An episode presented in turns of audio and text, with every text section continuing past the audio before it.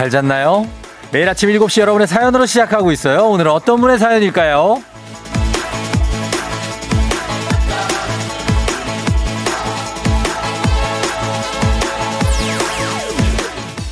7697님, 아들 대학 시험 때문에 새벽부터 달려왔는데요. 딸 대학 시험 보러 갈 때도 첫눈이 펑펑 내리더니 아들 시험 날까지 첫눈이네요. 우연치고는 굉장한 우연이라고 의미를 부여하며 아들아 화이팅이다 꼭 합격하자 누나처럼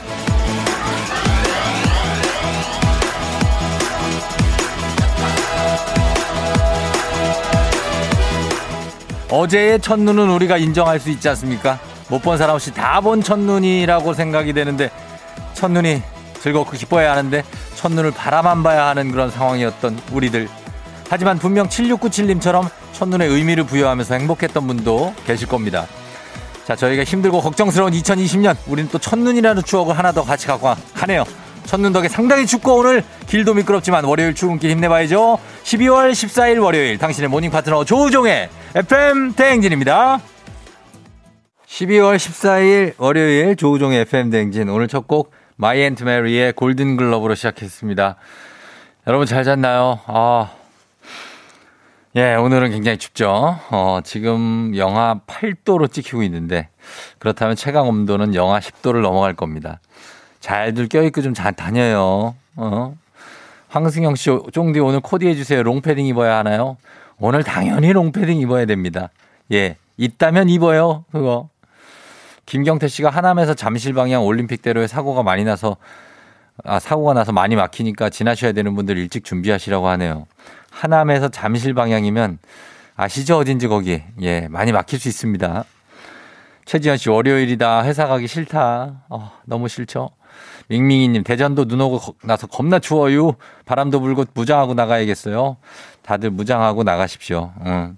오늘 오프닝이 주인공 7697님도 듣고 계시면 연락 주시면 좋겠습니다. 주식회사 홍진경에서 더 만두 보내드릴게요. 그리고 아드님도 따님처럼 합격하길 바라면서 자, 오늘 추우니까 여러분들 다들 잘 좀 싸매고 준비하면서 오늘부터 이제 아, 시즌입니다. FM대행진에 산타가 오십니다. 크리스마스 시즌이 이제 다가오죠. 코로나로 지금 가가오 가정 방문이 지금 어려우세요. 지금 할아버지께서. 그래서 FM 댕진으로 찾아오셨는데 오늘은 어떤 어린이에게 전화가 갈지 어, 착한 일을 많이 하고 떼쓰지 않은 어린이들 있으면 기다려 주시면 전화 연결을 가도록 하겠습니다. 산타 할아버지와 함께. 자, 그리고 오늘 여유 좀 있으신 분들, 월차인 분들, 재택근무이신 분들, 출근 준비 일찍 끝낸 분들, 온라인 수업하고 있는 학생들도 굉장히 우대합니다. 난이도 상중하의 초중고 퀴즈 애기야 풀자 단문 50원 장문 100원에 문자 샵 8910으로 신청해 주시면 되겠습니다.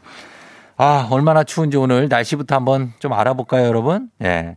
연결합니다. 기상청 연결합니다. 강혜종 씨 전해주세요.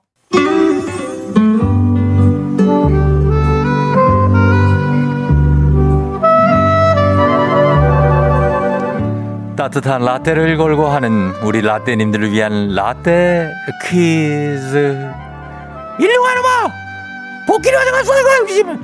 여기 라떼하고 건강한 오리를 만나다 다양 오리에서 오리 스테이크 준댄다! 하는 거 멈추고 무슨 좀 한번 봐, 이거, 스방.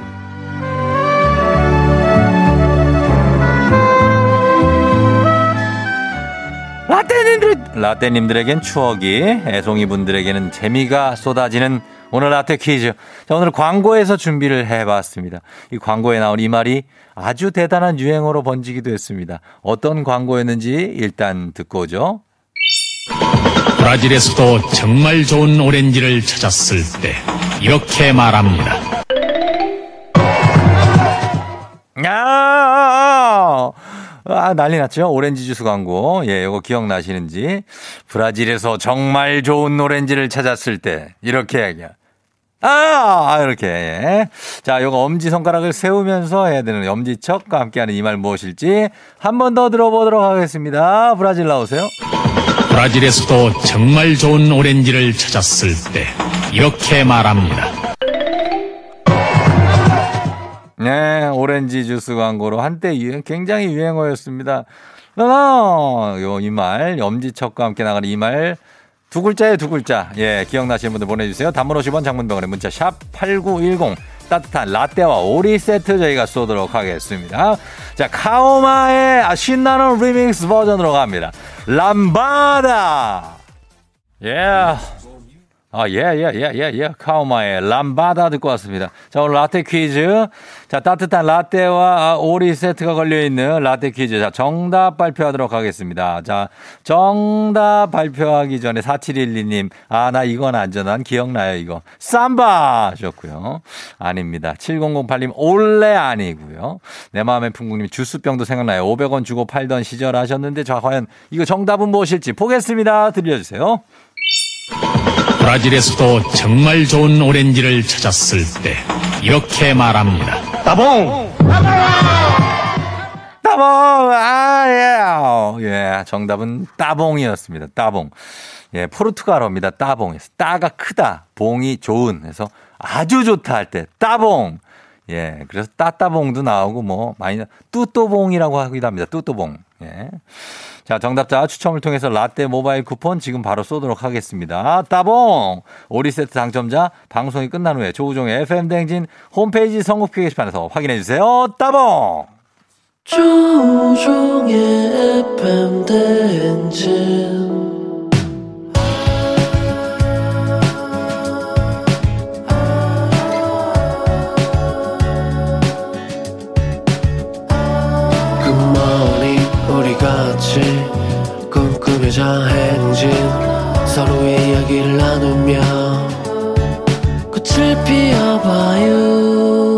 조종의 FM 대행진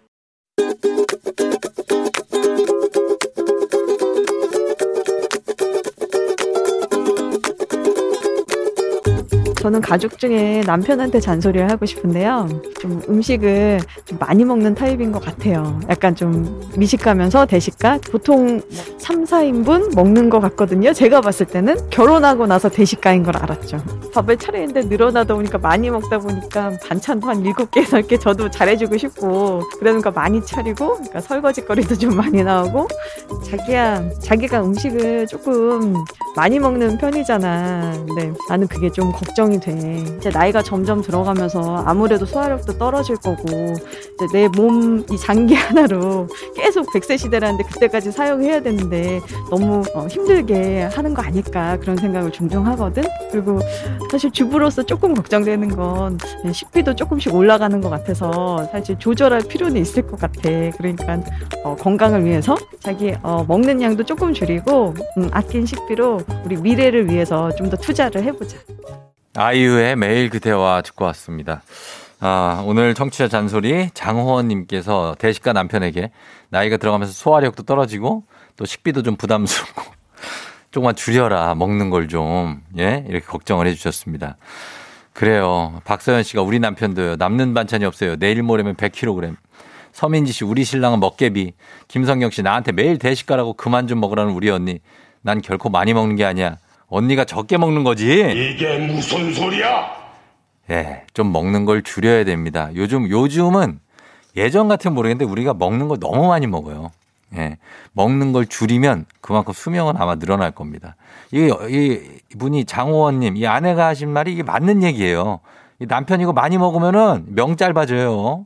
예, 장호원님 국민 쌀국수 브랜드 포메인에서 외식 상품권 보내드릴 테니까 이거는 호원 씨가 드세요. 남편 주지 마시고. 자, 오늘 우리 원래 8시 방송되던 오늘의 잔소리 코너가 크리스마스 이브까지는 이 시간에 방송을 할 예정입니다. 왜냐면 8시에는 우리 어린이들이 산타클로스 할아버지가 오셔요. 그래서 통화를 하셔야 되거든요. 어린이 여러분들이. 그래서 요 시간대 크리스마스 이브까지 하겠습니다. 자, FM댕진 가족들의 생생한 목소리를 전해주기 위해서 추운 날씨에도 엄청 고생하시는 유고원 리포터 고맙습니다.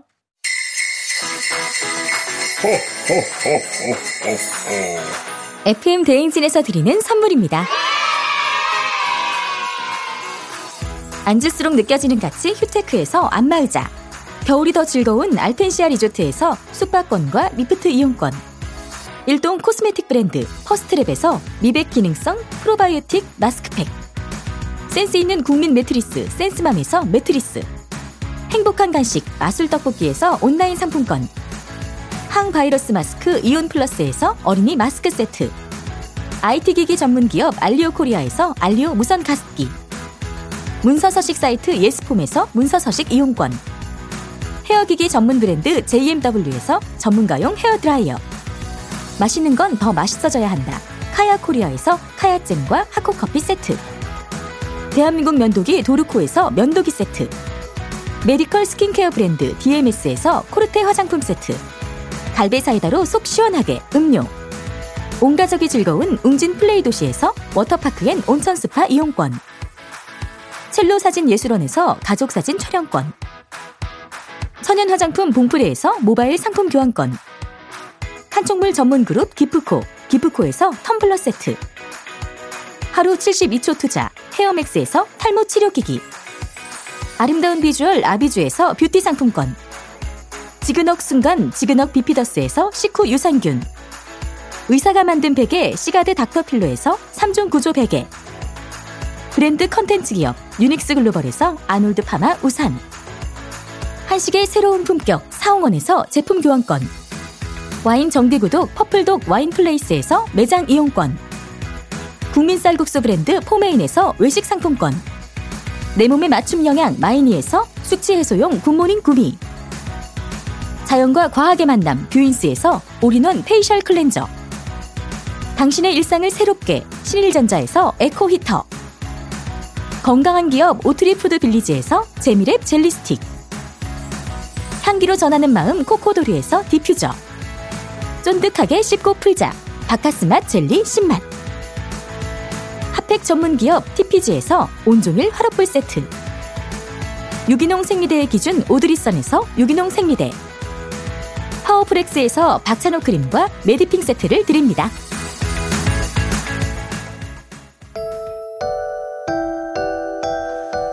자, 오늘 여러분 4부는요, 지하철을 이용해서 출퇴근하시는 분들 들어보셨을 겁니다. 지하철 승객들의 마음을 따뜻한 한마디로 녹인 2020년 서울 지하철 최우수 방송왕 양원석 기관사님이 함께 하니까요. 여러분 기대해 주시면 좋겠습니다. 갑니다. 박효신의 눈의 꽃. Yeah. 조우종을 울려라.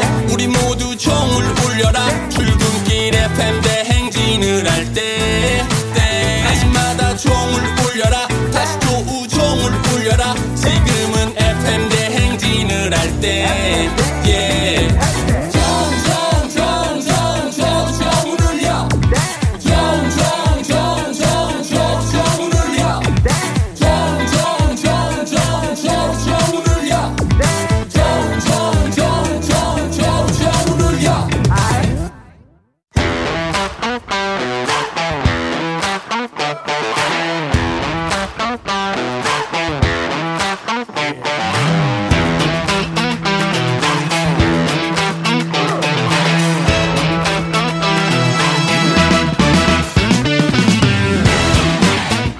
지연만큼 사회를 좀 먹는 것이 없죠. 하지만 바로 지금 여기 FM 댕진에서만큼은 예입니다.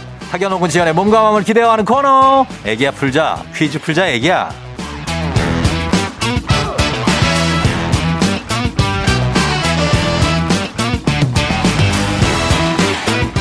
학연 지연의 숟가락 살짝 얹어보는 코너입니다. 애기야 풀자 동네 퀴즈 정관장에서 여자들의 홍삼 젤리 스틱 화해락 이너제틱과 함께합니다.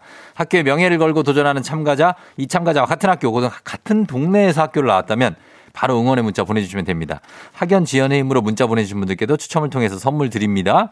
자, 오늘은 과연 동네 스타가 탄생할 수 있을지 연결해 봅니다. 오늘은 8472님인데요. 간단하게 보냈습니다. 아빠랑 매일 출근길에 들어요. 퀴즈 한번 풀고 싶어요. 제발 하셨습니다. 여보세요? 난이도가 10만원 상당의 선물을 거린 초등 문제, 12만원 상당의 선물을 거린 중학교 문제, 15만원 상당의 선물을 거린 고등학교 문제 어떤 거 선택하시겠습니까? 고등학교요. 고등학교를 선택해 줬어요. 아, 예! 어느 고등학교 누구신지 자꾸 소개 부탁드립니다. 어, 계산여고, 예, 예, 계산여자고등학교, 예. 윤이라고 해요. 윤희, 네. 계산 요금 몇 학년이에요? 아, 저 지금 계산여고 졸업했고요, 10년 전에. 아, 그래요. 미안합니다. 네, 괜찮아요. 지금 고딩인 줄 알았어요. 아, 괜찮아요. 뒤에 어떤 수상한 분이 소리를 지르는데 그분은 누구죠? 저희 아버지예요. 예, 예, 아버, 아버님 안녕하세요. 예. 반갑습니다. 인, 인천의 계산여고죠? 네, 계산여자 고등학교요. 예, 예, 알았어요. 그렇게 막 소리 안 질러도 잘 들려요. 예, 윤희 양. 네. 아버지랑 어디서 어디까지 출근을 해요? 어, 그 계양구에서 예. 남동구요. 아, 계양에서 남동? 네. 아, 남동구 하객동 쪽이잖아요. 그죠? 네. 어, 그쪽으로 가요? 네. 아, 알지? 거기 또 우리가. 남동구 하객동. 아, 또 반갑습니다. 예, 아버지랑 네. 아주 사이좋게 출근하고 계신데 퀴즈 한번 풀어보는 거죠. 그죠? 네. 예, 자, 준비됐어요, 윤희 씨? 네, 준비됐어요. 아, 이- 아, 고등학생 같아. 자, 아, 감사합니다. 예, 자, 문제 한번 풀어보겠습니다. 네. 갑니다. 고등학교 15만 원 상당의 선물이 걸린 고등학교 문제, 고등학교 1학년 미술 문제입니다. 인상파. 뭔 한숨을부터 쉬어. 자, 갑니다. 아, 미술 약한데. 고등학교 1학년 미술 문제, 인상파 화가 빈센트 반 고흐는 평생 43점의 자화상을 남겼는데요. 작품마다 각기 다른 심리 상태가 드러나 있는 것이 특징입니다. 여기서 문제. 반 고흐는 자화상과 함께 이 꽃을 즐겨 그린 것으로 유명한데요. 이 꽃은 무슨 꽃일까요? 객관식입니다. 1, 네. 1번 해바라기, 2번 장미, 3번 백합. 1번 해바라기, 2번 장미, 3번 백합. 뭘까요? 1번 해바라기요. 1번 해바라기 확실합니까? 네. 1번 해바라기 정답입니다. 아니 뭐 약하다고들은 잘 맞히네 미술 문제. 너무 좋아요. 예, 자 진정하시고요. 예, 그래요. 윤희 씨, 네, 예. 요니야, 요니. 요니, 네. 어 요니 씨 아버지 지금 진정시키세요 아버지. 예. 아버 진정해. 음. 어, 그래, 됐어요. 자, 그러면은 일단 첫 출발은 좋습니다. 계속해서 이어져 가도록 하겠습니다. 우리 사회 학연지원 타파 외치지만 여기서만큼은 학연지원 중요합니다. 동네 친구를 위한 보너스 퀴즈. 자, 드디어 계산여고가 나왔습니다. 계산여고를 졸업한 요니 씨와 같은 학교 출신들 응원 문자 보내주시면 되겠습니다. 단문 50원, 장문 100원에 정보 이용료가 드는 샵 8910입니다. 자, 여러분의 응원의 힘입어 요니 씨가 퀴즈에 성공하면 요니 씨에게는 획득한 기본 선물과 함께 15만 원 상당의 가족 사진 촬영권 얹어 드리고요. 문자를 보내 준 같은 동네 출신 청취자분들께는 모바일 커피 쿠폰 드리도록 하겠습니다. 자, 요니 씨 준비됐나요? 네. 요거 틀리면 굉장한 대망신입니다. 네. 계양 작전 그리고 심지어 남동구까지 인천 연수구까지도 외출이 힘들 수 있어요. 네. 네. 알겠습니다. 뭐라고요? 쉬운 건 해주세요. 자, 문제는 이미 출제돼 있기 때문에 요거를 일단 내드리겠습니다. 네. 예, 자, 문제 나갑니다. 고등학교, 고등학교 2학년 세계 지리 문제입니다. 유럽의 북단에 있는 스칸디나비아 반도는 북위 55도에서 71도에 있기 때문에 여름에는 백야 현상을 볼 수 있습니다. 여기서 문제. 이것은 9세기부터 11세기에 스칸디나 반도에 살면서 해상 무역과 정복 활동을 한 사람들을 이르는 말인데요. 뛰어난 선박 제조 기술과 항해술을 바탕으로 침략을 일삼아 전 유럽을 공포에 떨게 했다고 합니다. 과연 누구일까요? 무엇일까요? 참여자 본인에게 15만원 상당의 가족사진 촬영권, 지지하고 응원해준 계산여고 출신들 30명의 선물이 걸려있는 이 문제. 과연 무엇일까요? 힌트 없어요? 해상무역과 정복 활동을 한 사람을 이끄는 말, 스칸디나 반도 쪽에 있는 이분들이 뭘 샀다 하면은 정말 엄청나게 왕처럼 사시는 분들입니다. 자, 누굴까요? 세 글자입니다. 바이킹이요. 어, 세 글자요? 세 글자. 바, 바이킹? 뭐라고요? 바이킹? 왜요? 왜요? 왜 바이킹이죠? 그냥 왕처럼 산다 그래서? 바이킹! 정답입니다!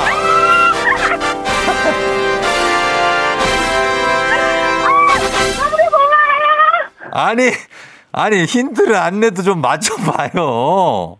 예? 아, 힌트, 힌트 듣고 싶어서요. 뭘 듣고 싶어요? 원래 알고 있었다고요? 네, 아, 그래. 크게 많이 산다고 그래서 바이킹 아니고? 네. 알겠습니다. 예, 요나, 요니 씨는 몇 살이에요, 지금? 저 지금 29살이요. 29살이에요? 네. 근데 왜 이렇게 풋풋해요? 아, 젊게 살만, 젊게 살고 싶어서요. 아, 아빠랑 같이 어디 일을 같이 해요? 아니면 따로따로 가요? 어, 따로따로 일하는데 아버지가 근처에서 일하셔서 네. 음. 출퇴근을 같이 해요. 아 너무 좋다, 그쵸? 아침에. 네. 누가 늦게 나와요? 아빠가 늦게 나와요? 아, 저, 요나 씨가 늦게 나와요? 저 윤이요. 저, 제가 늦게 어. 나와요. 아, 요니 씨가 늦게 나와요? 네. 어, 빨리빨리 좀 나와요. 네. 어, 그래요. 알았어요. 선물 챙겨줄게요. 네, 쫑디 예. 너무 잘잘 듣고 있어요. 아침마다. 어, 고마워요. 저희도, 예. 네, 화이팅 하세요. 화이팅 하시고, 아버님도 화이팅! 아버지. 힘내세요. 예, 고맙습니다. 안녕히 가세요. 네, 예. 안녕히 계세요. 그래요, 저기 안녕. 네. 자, 인천 계산여고 출신의, 예, 요나 씨. 예. 6579님이 드디어 계산여고 나왔네요. 7회 졸업생입니다. 파이팅 하셨고요. 5971님, 저도 계산여고 다니는 1학년입니다. 오늘 등교예요. 유유유. 아, 그래요? 음, 계산여고 출신. 인, 최혜선 씨가 인천 인하대 출신이라고 파이팅 하셨는데. 어, 어, 그 비슷한 위치에 가까우니까 인하대까지도 저희 인정합니다. 선물 드리도록 하겠습니다. 그쪽 근처에서 들이대시면 돼요, 저희한테. 근처 동네에서. 자, 이렇게 해서 선물 다 챙겨드리면서 바로 넘어갑니다. 카레와 향신료의 명가 한국 SB식품에서 쇼핑몰 상품권과 함께하는 청취자 여러분들을 위한 보너스 퀴즈 내드립니다. FN대진의 공식 귀요미 파랑이와 함께하는 힐링타임 파랑의 노래. 자, 오늘도 노래 제목을 보내주시면 됩니다. 10분 추첨해서 쇼핑몰 상품권 드려요. 짧은 걸 50원, 긴 건 100원이 드는 문자 샵 8910 무료인 콩으로 보내주시면 되겠습니다. 자, 파랑아 나와라. 여자의 눈이 내려 하늘 모두 내려 우리 서로 닮은 마음 위로 사랑이 내려. 살짝 내 가슴에 기다려. 안겨 만져나를 거니까 나를 느끼는 너의 모든 걸 사랑해. 음, 이게, 어, 뭘까요? 사, 뭐가, 하여튼 뭐 겨울하고 좀 관련돼 있는 노래인 것 같은데, 파랑이가 이 음이 한 번 치다를 때 쭉 갔다가 또 쭉 내려오고 막 이러기 때문에, 아, 한 번 더 들어보도록 하겠습니다. 파랑아? 여자의 눈이 내려 하늘 모두 내려 우리 서로 닮은 마음 위로 사랑이 내려 살짝 내 가슴에 기다려 안겨 만져나를 거니까 나를 느끼는 너의 모든 걸 사랑해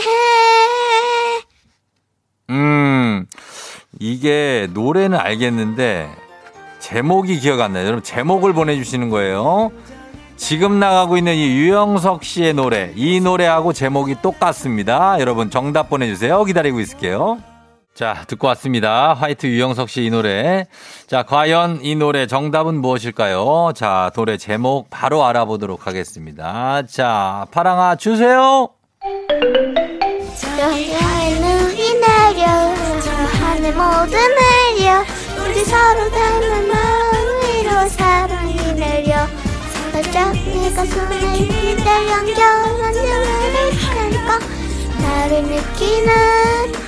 너의 모든 걸 사랑해 예, 그렇죠. 정답은 화이트였습니다. 핑클의 화이트.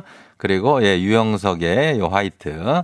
자, 그렇습니다. 야, 이런 선물 받으실 분들 명단 저희가 홈페이지 선곡표 게시판에 여러분 올려놓겠습니다. K80364829님이 화이트 어쩜 이리 귀염귀염하게 잘 부를까요? 하셨는데요. 예, 정말 잘 부르죠. 예, 화이트 어제 하얀 세상이 되었던 어제입니다.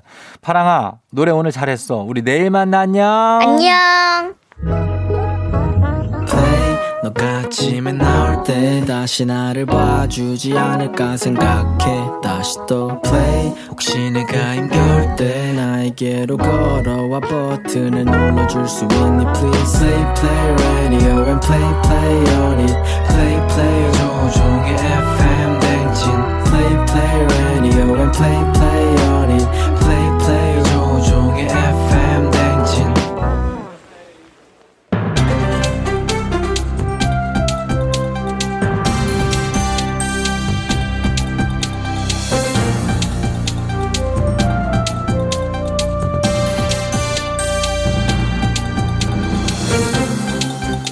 안녕상의 빅마우스 저는 손석회입니다.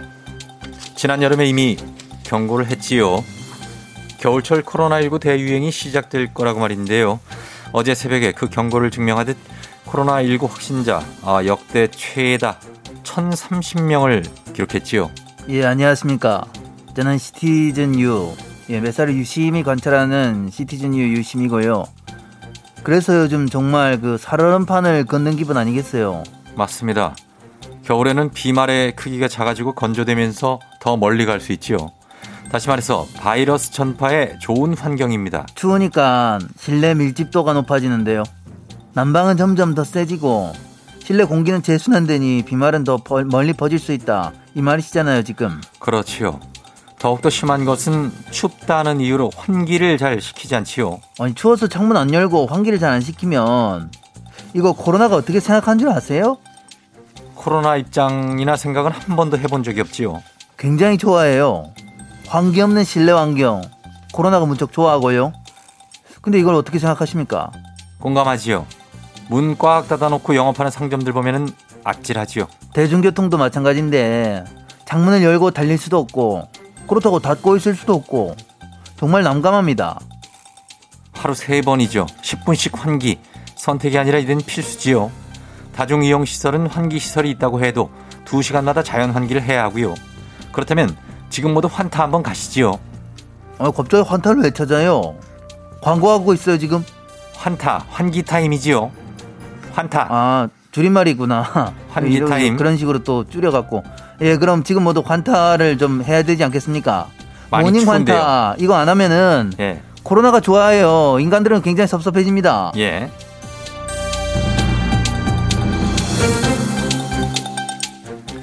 앞서 말씀드렸지만 확진자 1000명을 돌파했지요. 집콕의 중요성이 더욱더 강요, 강조되는데요. 주말 스키장은 딱 이렇게 표현할 수 있다지요. 바글바글. 바글바글. 그게 지금 말이 되니? 응? 야야, 나 돈 받으러 온 하얼빈 장첸이다. 돈을 꾼 적이 없지요. 내놔라. 주말 스키장 상황이라는 것은 이 제목에 몇 장의 사진이 공개됐는데 리프트 탑승을 위해 길게 줄을 선 사람들 2m 이상 거리두기 권고를 지키기는커녕 어깨가 맞닿을 정도로 다닥다닥 붙어 있었다고 하지요. 야, 내집 안 들리니? 응? 이 소리 나만 들리니? 어떤 소리 말씀이신지요? 스키장에 바글거리는 사람들 사진을 본 의료진의 한숨 소리 말이다. 그 사진을 보고 이 의료진들 기분 어떤지 니들 알긴 하니? 맥이 탁 풀린다고 하지요. 코로나19 재확산으로 의료진의 피로감이 심각한데요. 이런 상황에 거리두기 없이 스키를 즐긴 사람들에게 제한하지 않았다고 해도 괜찮다는 게 아니다. 너무 이기적인 것 같다. 라면서 시민들도 분노했다지요. 야, 뭐 스키장에 간 사람들도 할 말이 있다. 뭐라 하니? 1년을 기다렸다 간 거라고? 지금 그할 말이니? 니들 말 잘해야 된다 알겠어. 1년 기다린 게 그게 그래 중요하니? 지금 온 국민은 모든 게 멈춘 거 모르니니? 내 돈 내가 아니라지요. 야, 너 자꾸 뭘 말 줄이니? 그 뭐니 그건? 너무 겁주시는 건 아닌지요. 내 돈 내간, 내 돈 주고 내가 간다. 그러니까 뭐 말릴 수는 없겠지만 나 하나쯤이야 하는 아니란 행동이 지금은 용서할 수 없는 상황이지요. 내 돈 내간. 네 짐 뚫린 입이라고 그렇게 막말하면 안 되지 않겠니? 그런 생각이면 너 스키장 나 찾아간다. 알겠어? 예. 스키장 고급 코스까지 리프트 타지 않고 직접 장비 들고 걸어 올라가라. 알았니? 네. 응?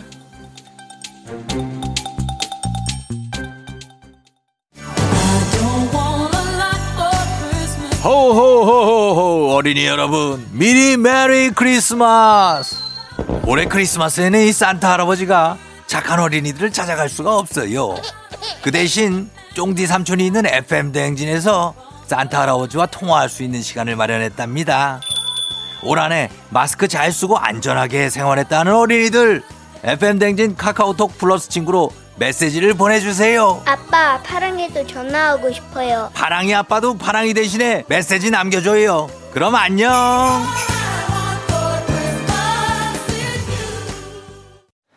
FM 댕진 함께 하고 있는 영하 10도. 아, 거의 뭐 10도 아닙니까, 오늘? 예, 7시 50분인데 여러분들 다 잘 듣고 있죠? 예, 오늘 많이 춥습니다. 내복 안 입고 나가는데 2814님, 오늘 입고 나갈까요? 요즘 체력이 떨어져서 그런데 더 추운 듯 해요. 유유 하셨는데. 내복은 있으면 입어야 돼. 무조건 입어야 돼, 오늘. 예, 입어야 됩니다, 오늘. 내복 입으시고 다들 힘내야 됩니다. 예, 그리고 스키장뿐만 아니라 뭐 골프장 얘기도 하시는데 지금 이렇게 추운데 뭔 골프를 칩니까? 예? 그린도 다 얼었어요, 얼었어. 그냥 좀, 어, 그런 거 좀 자제하시면서 우리가 함께 좀 갔으면 좋겠습니다. 저희 2부 끝곡으로 현빈의 그 남자 이 노래 띄워드리면서 저희는 2부 마치고 3부에 어떻게 벌써 8시 다시 돌아올게요. You're rocking with the DJ. DJ 조종의 팬. 어머나 벌써 8시 어쩌지 벌써 8시네 회사 가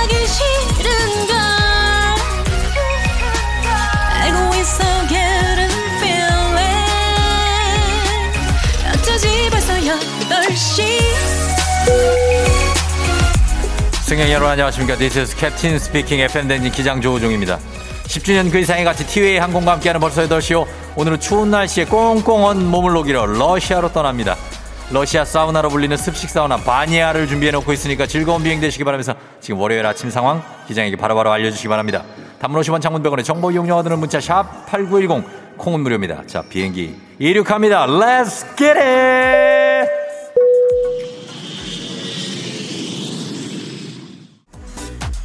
기다린 내게로 돌아와. 컴온 응원님 우와 차 방전됐어요. 레카 기다리는 중. 오늘 지각이다. 이정우씨 제주인데 지금 첫눈 내려요. 달기 2시간마다 울어서 깼는데. 그 덕에 첫눈을 보내요.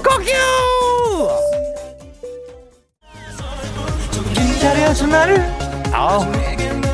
미스터 투와 함께. 3385님 유치원 휴원한다며 연락 왔는데 6살 막둥이 유치원 못 간다고 울고불고 난리야 윤두성 씨 자전거 타고 회사 도착했는데 손과 귀가 떨어져 나갈 것 같아요. 내일부터 그냥 버스 타고 다녀야 되겠어요. 출근길 파이팅입니다. Let's get it. 아 예. 3517님 오늘 많이 추운데 하필? 왜 그런지도 너무 머네요. 힘을 주세요. 3517님 힘 드립니다. 자 그리고 5979님 오늘 생일인데 자취해서 혼자 생일을 맞이하네요. 축하해주세요. 5979님 happy birthday you. 어, 어, 어, 컴온. 예. 이종윤 씨, 텀블러에 커피 타놓고 그냥 두고 나왔네요. 정신아, 돌아와! 홍희종 씨, 사무실 출근했는데 실내 온도가 9도예요. 실내 온도가 9도라니 언제 따뜻해질까요? 마음만은 따뜻하자.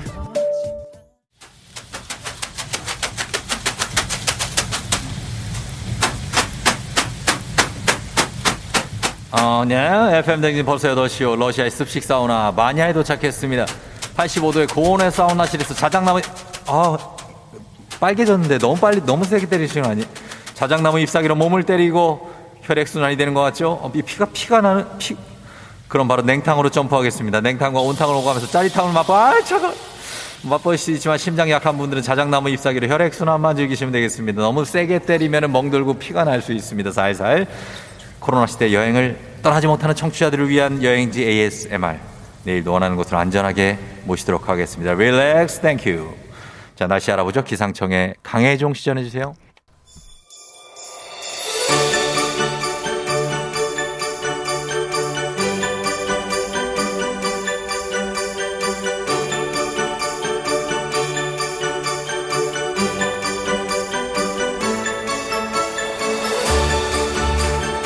착한 일을 했지만 코로나로 산타가 오지 않을 것 같아 걱정인 친구들 걱정하지 마세요. FM 댕진에 산타 오셨습니다. 오 기쁘다 산타 오셨네. 오늘 산타와 연결될 착한 어린이 이 어린이는 엄마 아빠 중에서 누가 더 좋다고 할까요? 엄마 아빠 둘 중 하나를 선택해서 지금 바로 보내주세요. 어린이의 대답을 적중한 분께 추첨을 통해 선물 보내드릴게요. 단문 50원 장문 100원의 정보 이용료가 드는 문자 샵 8910 콩은 무료입니다.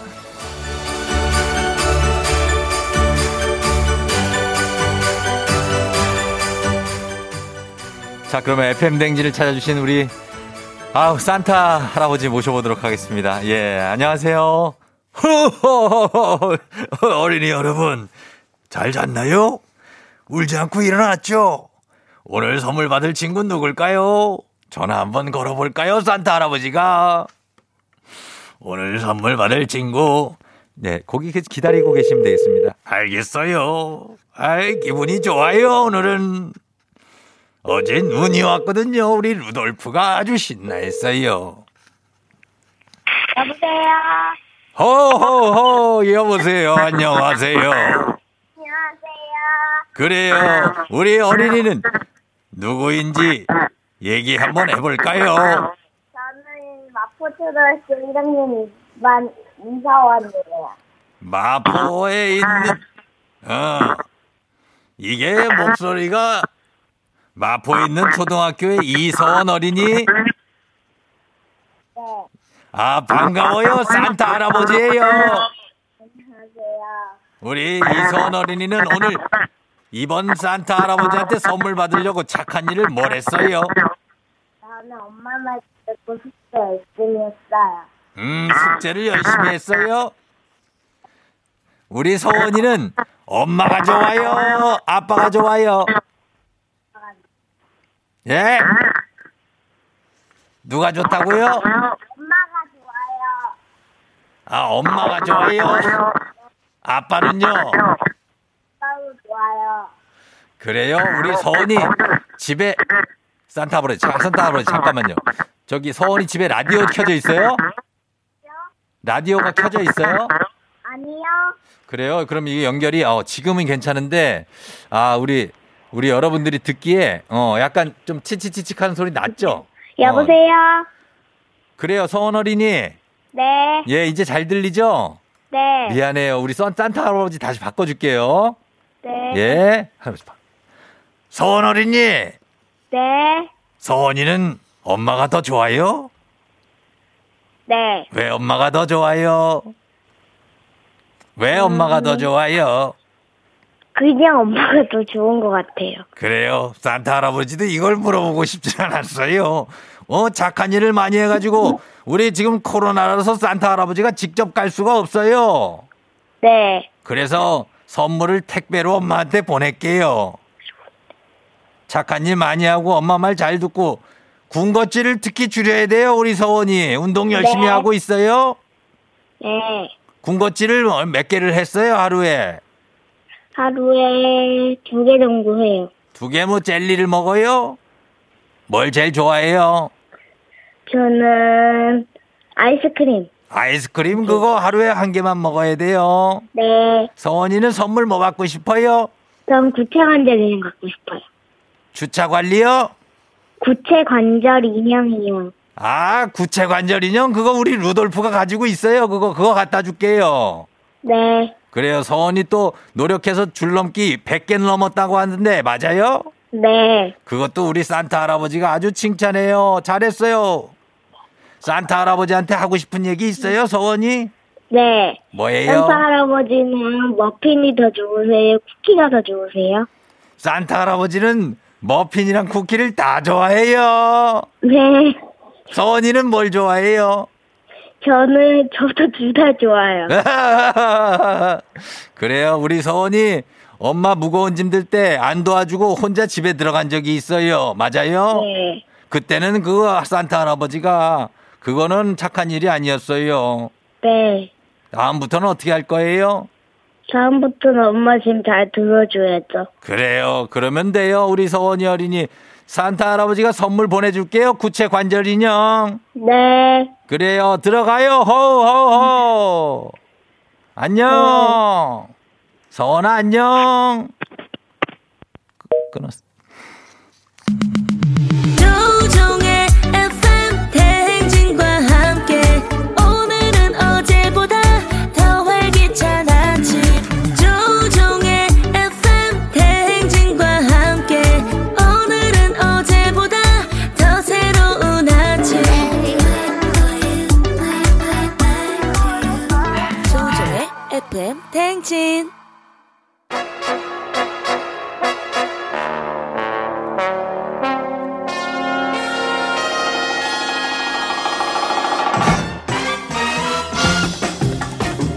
범블리 모닝뉴스 체감온도 쭉 끌어 올려주는 KBS 김준범 분리 기자와 함께합니다. 네, 안녕하세요. 안녕하십니까? 네, 고생하셨습니다. 제가 뭘요? 1인 2역을 하시면서. 아니에요. 아, 다른 분인가요? 아유, 그 다른 분이라 산타 할아버지가 잠깐 오셨다가 지금 굴뚝으로 아, 제가 그걸 못 봤네. 굴뚝으로 나가셨어요. 정말 대단하십니다. 저는 그냥 네. 보고만 있었습니다. 네, 혼자 네. 진행을 다 하시더라고요. 아, 네. 어, 예, 자, 김준범 불 기자와 함께 합니다. 그러면 우리 지금 일단 뉴스부터 보겠습니다. 뉴스는 너무나 좀 걱정되는 코로나 대유행 기세 매일 얘기를 하지만 매일 걱정된다고 하고 있는데 어디까지 갈까요, 이게? 지금 하루 확진자가 1000명 선을 넘지 않길 바랬는데 결국 넘었습니다. 어디까지 갈지는 아무도 모르는 것 같습니다. 산타 아. 할아버지는 아실까 싶은데. 산타 할아버지한테 좀 물어보고 싶을 네. 정도입니다. 예. 뭐 어제 다 보셨다시피 확진자 1000명 넘었고요. 네. 뭐 사실 뭐 어제 오기 전에 이미 900명대 상당히 붙어 있었기 때문에 음. 숫자적으로 뭐 크게 하루 사이 크게 는 건 아니지만 예, 예. 그래도 천 명이 깨졌다, 뭐천 명이 넘었다 이게 좀 심리적으로 느낌이 좀 다르잖아요. 그 저는 900명일 때 네. 넋이 나갔고 아, 1000명일 때는 아 지금 늘어가는구나. 네. 막 멍하더라고요, 약간. 그러니까 정말 심각하구나. 이제 네. 좀 속된 말로 장난이 아니구나 이런 네. 느낌을 확 주는데 그렇죠. 문제는 여기가 끝이겠느냐죠. 네. 음, 그러면 어때요? 그 정점이 이 1000명이 안 되고 더 오르는 거 아니냐는 걱정이 있는 거죠. 그러니까 사실 뭐 누구도 모르지만 전망은 네. 정점이 아니다라는 전망이 훨씬 많습니다. 훨씬 음. 많고 더 오를 거다, 더 늘 거다. 네. 지금 전문가들이 여러 가지 추이, 여러 가지 상황들을 종합적으로 이제 수학적으로 시뮬레이션 하는 모델이 있는데 그 모델을 돌려보면 네. 지금 기세면 하루에 한 3천 명에서 4천 명 수준까지 음. 확진자가 나올 수 있다. 네. 그러니까 특단의 어떤 효과 대책이 나오는 게 나오지 않으면 그렇다는 거고 음. 그럴 만한 게 여러 가지 지표 중에 네. 양성률이라는 지표가 있어요. 예. 그러니까 우리가 코로나 검사를 받았을 때 음, 네. 검사 받은 사람 중에 몇 명이 확진 양성을 받느냐 이 비율인데 예. 이게 이번 달에 4%를 넘기고 있습니다. 4%. 야, 그러면은 이게 4%면은 100명 검사하면은 4명이 확진자라는 건데 네. 이게 종전보다는 훨씬 높아진 비율이죠. 그러니까 언뜻 생각하면 4%안 에이, 낮네 이렇게 생각하실 수 있지만 어, 예. 올해 우리나라가 거의 내내 올해 내내 양성률을 1% 미만으로 맞아요. 0.몇. 관리를 해왔습니다. 네네네. 근데 그게 4%니까 한 달 사이에 4배 이상 거의 5배 가깝게 늘어난 거니까 네. 그만큼 상황이 아주 더 앞으로도 안 좋아질 것 같다라는 지표입니다. 음, 지금까지 느껴보지 못한 지금 상황인 거죠. 네, 맞습니다. 네. 그래서 많은 지표가 지금 악화되고 상황 악화 이러다 보니까 결국에는 이제 3단계 격상을 가야 되는 것 같다 이런 얘기가 예. 나오는데 어떻게 될까요? 사실 저희가 지금까지 몇 단계 격상을 할 것 같다, 사- 거리 두기를 올릴 것 같다라는 논의가 나오면 음. 항상 올렸습니다. 그래서 그렇죠. 지금 이번도 그러지 않겠느냐라는 생각이 좀 드는데 예. 사실 거리 두기를 언제 어느 폭으로 올려야 되느냐는 뭐 이게 정답입니다라고 누구도 말할 수 없는 문제여서 예. 어렵긴 하지만 정부가 좀 계속 거리 두기 속도를 높이는 게 한 박자 늦는 거 아니냐. 음. 이런 의견이 있는 건 분명한 사실이에요. 아, 예, 사실 예. 뭐 지금 그런 좀 추이가 보이고 그렇죠. 그래서 정부도 좀 상당히 압박을 느끼고 있는 게 분명하고 어제 대통령이 회의를 공개 회의를 주재하면서 네. 3단계 검토라는 단어를 이제 공개적으로 언급을 했고 네. 문재인 대통령이 이제 중앙대책본부가 전문가들과 면밀히 검토를 해라. 네. 그리고 필요하다고 판단되면 과감하게 3단계를 시행해라라는 말을 한 걸로 볼때 네. 3단계를 만약에 들어간다면 조만간 임박할 것 같습니다. 어, 그래요. 네. 만약에 3단계가 시행이 된다고 하면은 어, 그때 문을 닫아야 되는 시설은 어느 정도 규모입니까? 사실 뭐 이제 정부가 한번 시뮬레이션을 돌려보니까 3단계로 들어가면 한 45만 개 예. 시설, 뭐 가게, 기관 등등이 이제 강제로 문을 닫아야 된다고 해요. 숫자를 네. 세보니까. 예. 그러니까 45만 개 만약에 전부 다 가게라면 우리가 업주, 그러니까 네. 사장님이라고 부르는 분들이 예. 매출이 제로가 되는 거죠. 그렇죠. 그리고 거기서 일하는 분들 또 음. 이제 합치면 뭐 수백만 명이 일거리가 사라지는 상황이 되는 거고. 예. 이건 직접적인 피해 피해만 그런 거고요. 네. 간접적인 피해도 엄청납니다. 예를 들면 이동량이 엄청 줄 거기 때문에 네. 뭐 택시 기사님들 손님 없을 거고 음. 버스 회사도 매출이 줄어서 영업이 힘들 거고 그런 네. 간접적인 피해까지 예상하면 뭐 쉽게 계산이 안 되죠. 네네. 그래요.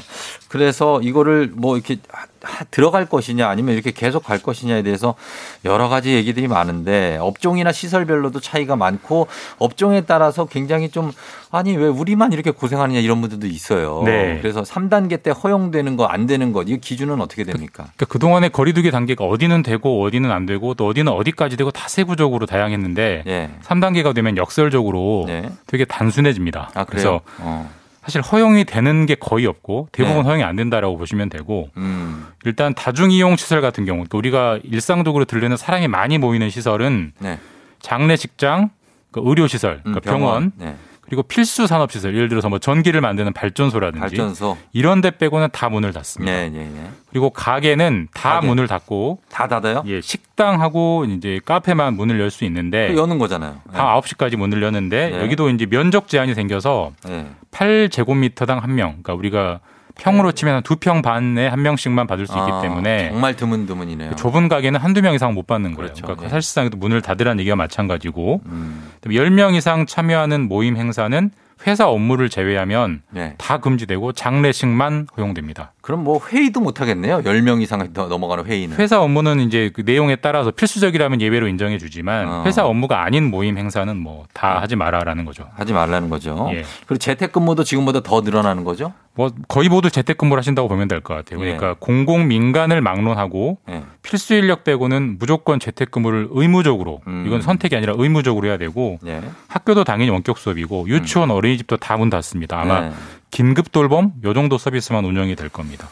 그렇습니다. 아, 그래서 이렇게 지금 3단계가 되느냐라는 기로에 서 있고 그리고 코로나만으로도 보통 일이 아닌데 지금 조류 독감 AI도 급속하게 확산되고 있죠. 요즘 AI 그러면 인공지능 생각나는데 어, 그 AI가 아니고 예. 고병원성 인플루엔자, 인플루엔자. 우리가 한때 많이 들었던 인플- 어, AI가 빠른 속도로 지금 퍼지고 있고요. 예.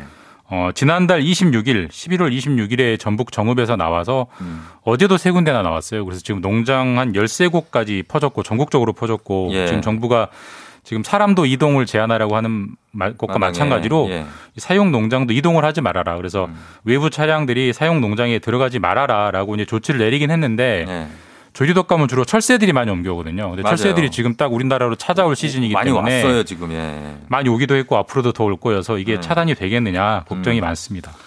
자, 그래서 이 조류독감의 피해를 대표적으로 보는 게 닭들이지 않습니까? 맞습니다. 그래서 달걀값 뭐 이런 거 금달걀 되는 거 아니냐 이런 얘기 있던데. 아직까지는 시장 가격에 영향이 없는데 아까도 말씀드렸지만 철새 영향이 본격화돼서 확 네. 퍼지면 이제 뭐 농장에서 대량으로 닭을 처분하고. 폐사시키고 예.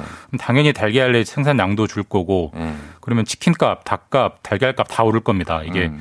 모든 국민들이 즐기는 음식인데 예. 안 그래도 우울한 상황에 또 우울한 소식이 찾아오고 있습니다. 그렇습니다. 오늘은 우울한 소식만 계속 얘기하다 마무리를 하게 되네요. 네, 그러네요. 네. 좀 좋은 소식이 좀 예. 들려왔으면 좋겠습니다. 지금까지 김준범 기자와 함께했습니다. 고맙습니다. 네, 내일 뵙겠습니다. 네. FM 댕진 함께하고 있습니다. 8시 27분 16초 지나고 있는데요. 따뚜경 들어오네요. 예. 자, 저희는 잠시 후에 우리 양원석 기관사님, 2020년 서울 지하철 최우수 방송왕 양원석 기관사님과 함께 하도록 하겠습니다. 전 잠시 후에 다시 돌아올게요.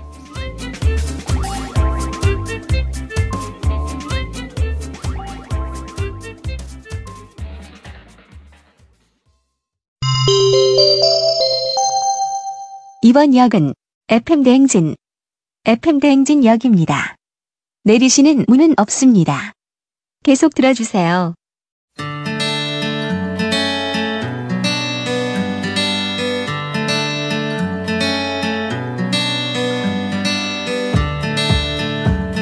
저와는 아침 출근길이라는 공통점이 있죠. 아침 출근길의 텐션을 제가 책임진다면 촉촉한 감성은 이분이 채워주고 있습니다.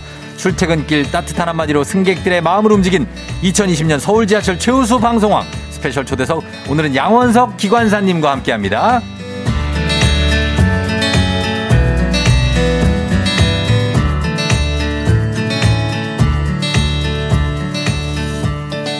그럼 먼저 양원석 기관사님 인사하기 전에 실제 방송하시는 지하철에서 방송하시는 음성 안 들어볼 수 없겠죠? 우선 듣고 와서 얘기 나눠볼게요. 승객 여러분 안녕하십니까? 간밤에 잠은 잘 주무셨습니까?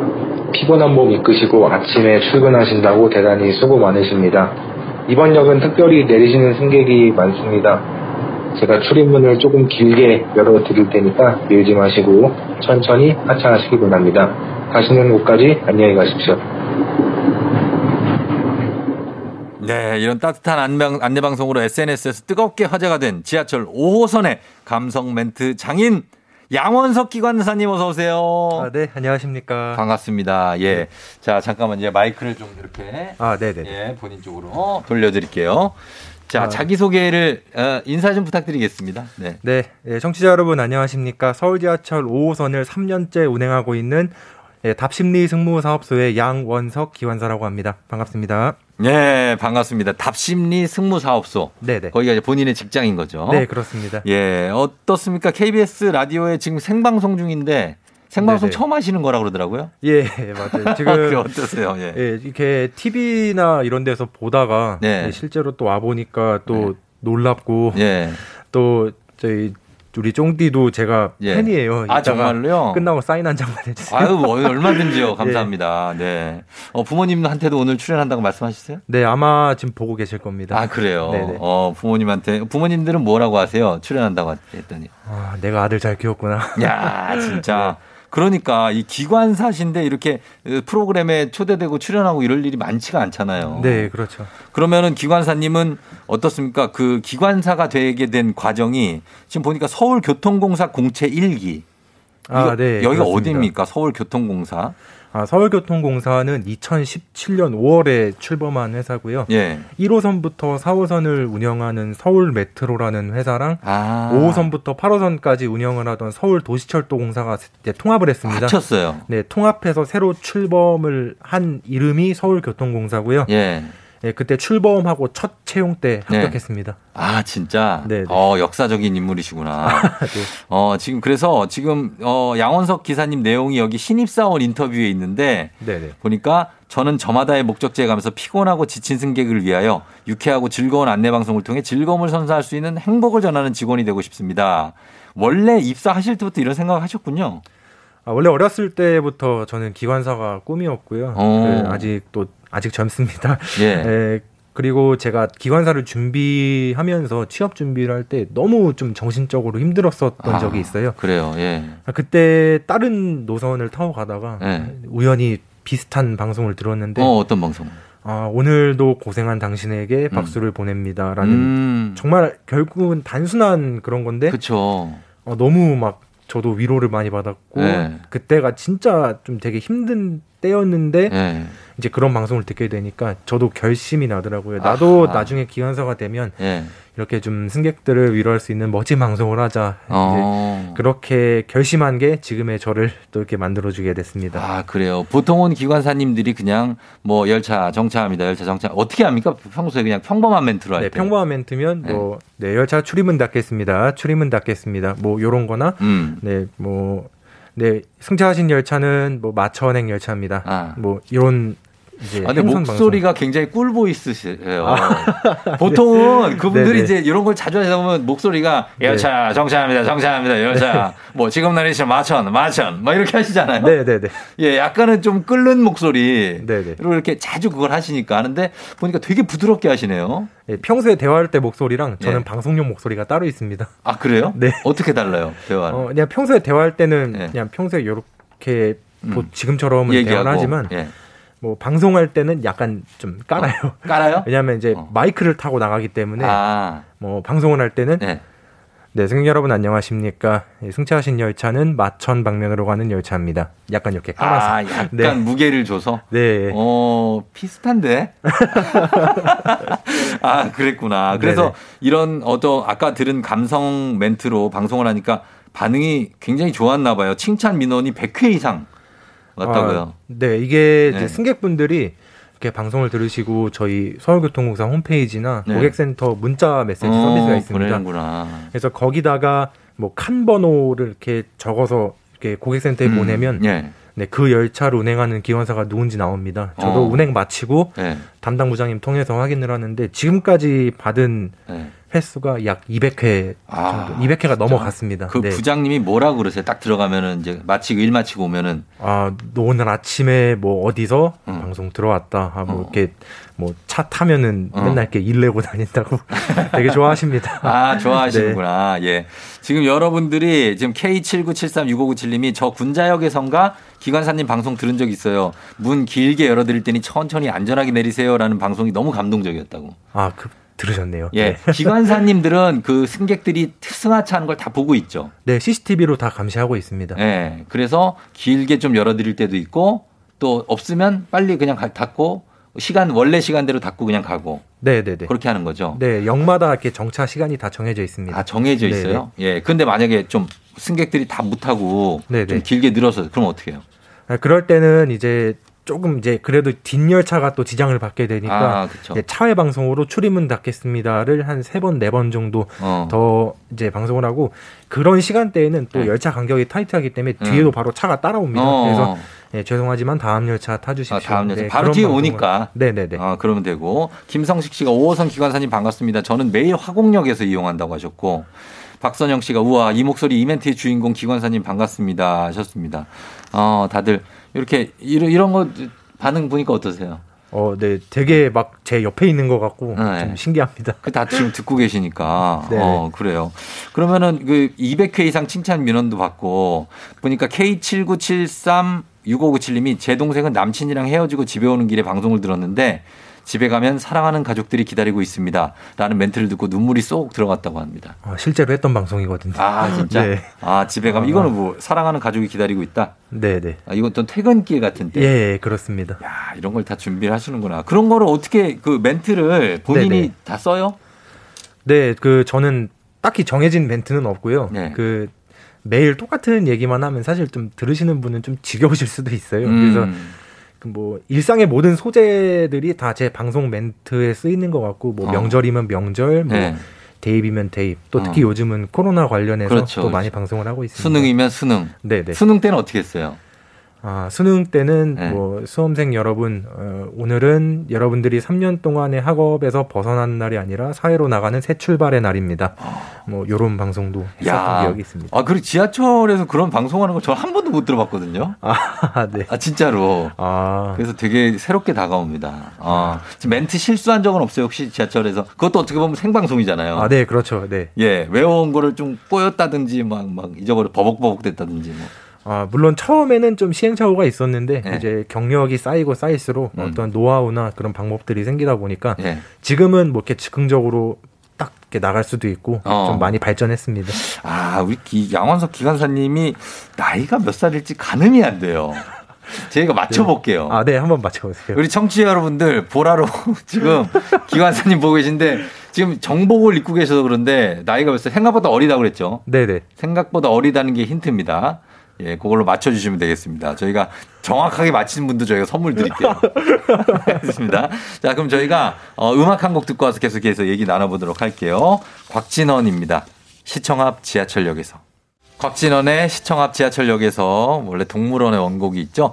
듣고 왔습니다. 자, 오늘은 스페셜 초대석 양원석 기관사님과 함께하고 있습니다. 서울교통공사 공채 1기 기관사 2020년 서울 지하철 최우수 방송왕 입니다.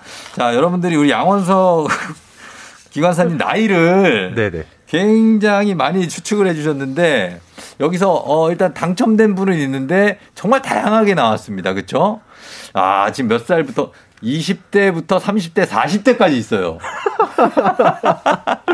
어? 귀여우세요. 37세. 차미경 씨. 어, 그리고 막, 마흔 아니에요. 하는 분도 있지만, 29세, 27세. 이, 어, 27세. 정답을 이거 발표를 해 주셔야 되겠는데요. 예, 정답 몇 살입니까? 예, 네, 나이. 저는 네 1994년 1월 22일에 태어난 27살입니다. 27살이십니다. 네, 네. 예. 정복을 입어서 솔직히 얘기하면 조금 더 들어 보일 수는 있어요. 네. 아, 그거 인정? 아, 네, 인정합니다. 그건 인정. 예, 그러나 27세고 맞춰주신 분이 앨리스의 공장 세상 이분이 처음으로 맞췄어요. 어, 예, 그리고 그 다음에 강현정 씨. 네, 예, 네. 27살 두 분 맞췄습니다. 6868님도 27살 너무 따뜻한 분이네요. 27살 맞춰주셨습니다. 최하로 김원희 씨가 25살 같아 보인다고. 요거 약간 좀. 아, 네. 예. 인정? 감사, 감사 합니다. 감사, 감사합니다. 예, 94년생이시고. 그렇습니다. 자, 함께하고 있는데, 어때요? 저 지하철 그 방송왕을 타셨잖아요. 네네. 최우수 방송왕. 네네. 이건 어떻게 해서 선정을 하는 겁니까? 어, 저희 최우수 방송왕은 네. 어, 이제 응급 상황이나 뭐 보통 이제 긴급 상황 때 네. 이제 육성으로 방송해야 될 때가 있습니다. 음. 뭐 평소에 이번 역은 무슨 역입니다. 뭐 내리신 문 오른쪽입니다. 이건 다 녹음된 방송이고요. 아, 자동 그렇구나. 방송입니다. 예. 네, 그 이외에 뭐 마스크 착용 안내 방송, 네. 뭐 열차 화재 발생이나 긴급한 상황에는 음. 저희가 직접 이제 마이크를 들고 육성 방송을 해야 됩니다. 예. 이때 얼마나 또 침착하게 어. 또 또박또박 하는지 예. 그리고 얼마나 잘 전달력 있게 하는지 음. 그런 거를 테스트하고 여기다가 아까도 말씀드렸던 칭찬 민원 건수가 가산점으로 들어가서 어, 선정을 합니다. 그래서 생기면은 어떻게 상금이 있습니까? 아, 상금은 따로 없고요. 이제 서울 시장 표창과 아, 표창장. 이제 예, 입상자에게는 또 사장 표창이 또 음. 나가고 예. 이제 명예입니다. 명예고. 네네. 아, 저희는 궁금한 게 이제 기관사라는 직업이 사실 네네. 우리 입장에서는 상당히 굉장히 행- 생소한데. 어떤 그 장단점이 있습니까? 기관사. 음, 기관사의 뭐 어떤 장점- 기술이 있어야 되는지 아, 또. 일단은 이제 열차를 운전을 하는 건 똑같지만 네. 사실은 기관사가 이제 대중교통 중에서 아마 비행기보다 사람을 더 많이 태우고 갈 것 같아요. 그럼요. 네, 많이 타면 뭐 한 천 명 넘게도 타고 다니는 지하철인데 예. 이제 그분들이 다 제 손한 제 손에 달려 있는 거죠. 그렇죠, 그렇죠. 그래서 좀 긴장도 많이 해야 되고 예. 또 책임감도 좀 커야 되고 어. 네, 그런 항상 마음으로 음. 이제 지금도 일하고 보니까 단정하신 게 컨디션 조절도 딱 하고 들어가시는 것 같아요. 그렇죠? 아, 네네네. 운행하실 때. 네네. 예, 그냥 하는 게 아닌 것 같아요. 그래서 저희가 지금 키워드를 제가 토 키워드 토크를 하나 준비해 놨는데 네네. 어, 즉흥에서 바로바로 감성 멘트가 가능하실지 한번 아, 저희가 네네. 해보도록 하겠습니다. 아, 가능합니다. 아까 8시에 저희가 청취자분들이랑 비행기 타고 다녀왔는데 이번에는 지하철 여행 한번 가겠습니다. 첫 번째 상황은 아침 8시 반 여의도역이에요. 엄청 네네. 붐비겠죠 직- 직장인들로. 네네. 근데 출근길에 눈이 엄청 와가지고 눈을 막 헤쳐가지고 지하철역까지 겨우 들어왔는데 막 옷이 젖어 있고 막 기분도 아. 좀막 질척질척해 보여요. 이 상황 한번 가보겠습니다. 저희가 네. BGM 한번 깔아드릴게요. 갑니다.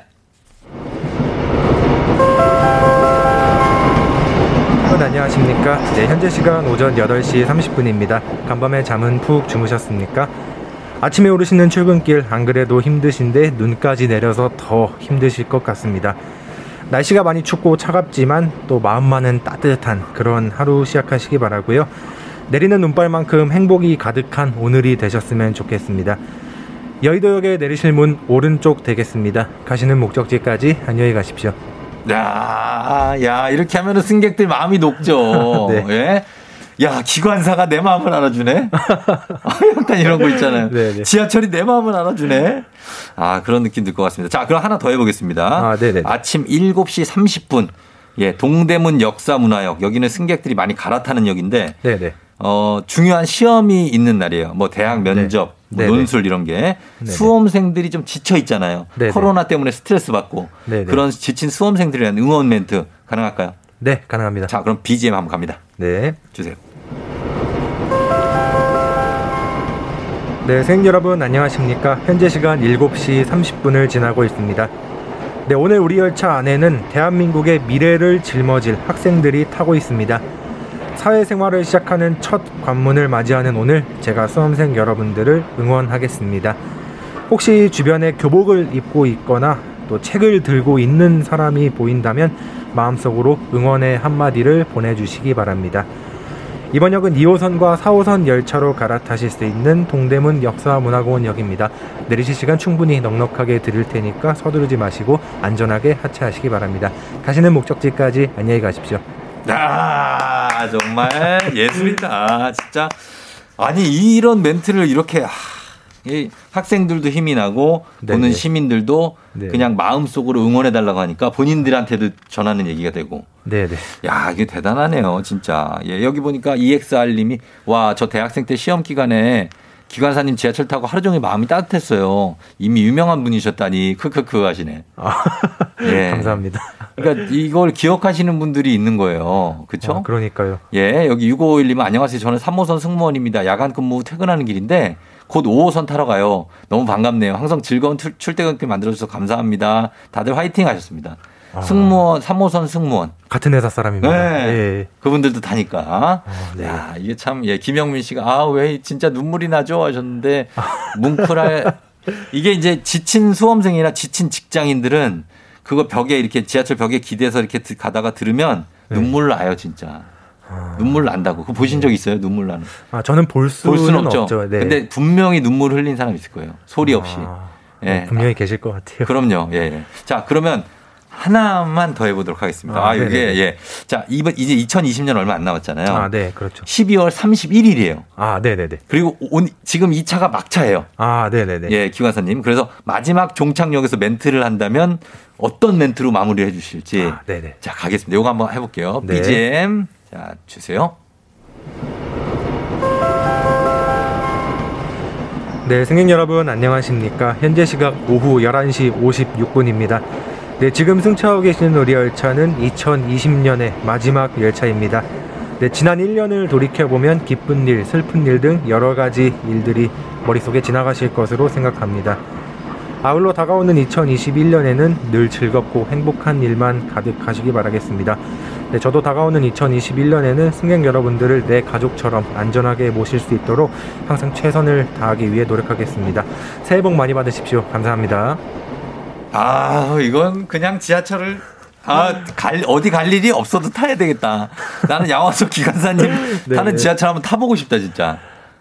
네. 이렇게 좀 방송을 할 수 있는 게 또 비결 아닌 비결이 또 따로 있거든요. 비결이 뭐, 뭔데요? 아, 비결이라는 건 자, 그러면 그 네. 비결은 네네. 저희가 지금 광고 갔다 와야 되거든요. 아, 네네네. 갔다 와서 이 비결을 한번 아, 들어보도록 네네. 하겠습니다. 알겠습니다. 자, 갔다 올게요. 네. 자, 오늘 예, 양원석 기관사님 서울 지하철 최우수 방송왕과 함께하고 있는데 저희가 마칠 시간이 됐거든요. 네네. 어, 비결 말씀해 주셔야죠. 비결. 안주원 씨가 따뜻한 감성 책을 많이 읽어서 문학, 문학적 소양이 풍부해서 정답인가요? 하셨는데.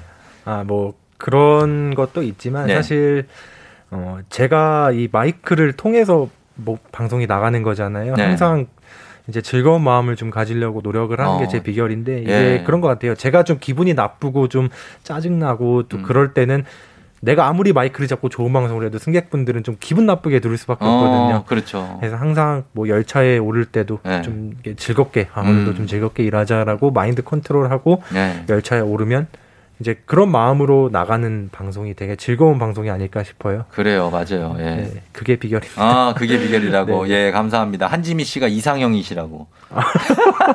오늘 문자가 굉장히 많이 왔으니까 아, 나중에 한번 네네. 보시고요. 저희는 끝곡으로 하림의 위로 전해드리면서 인사할게요. 기관사님 인사 짧게만 부탁드릴게요. 네, 청취자 여러분, 네 코로나 19로 인해 또 많이 힘드시고 또 지친 또 마음이 많이 보입니다. 네, 하지만 또 우리가 언젠가는 또 코로나를 이겨낼 날이 올 것이라 기대하면서 항상 또 힘내시고 오늘 하루도 또 즐겁게 시작하시기 바랍니다. 감사합니다. 네. 여러분, FM댕진 여기까지입니다. 오늘도 골든벨 울리는 하루가 되시길 바랄게요.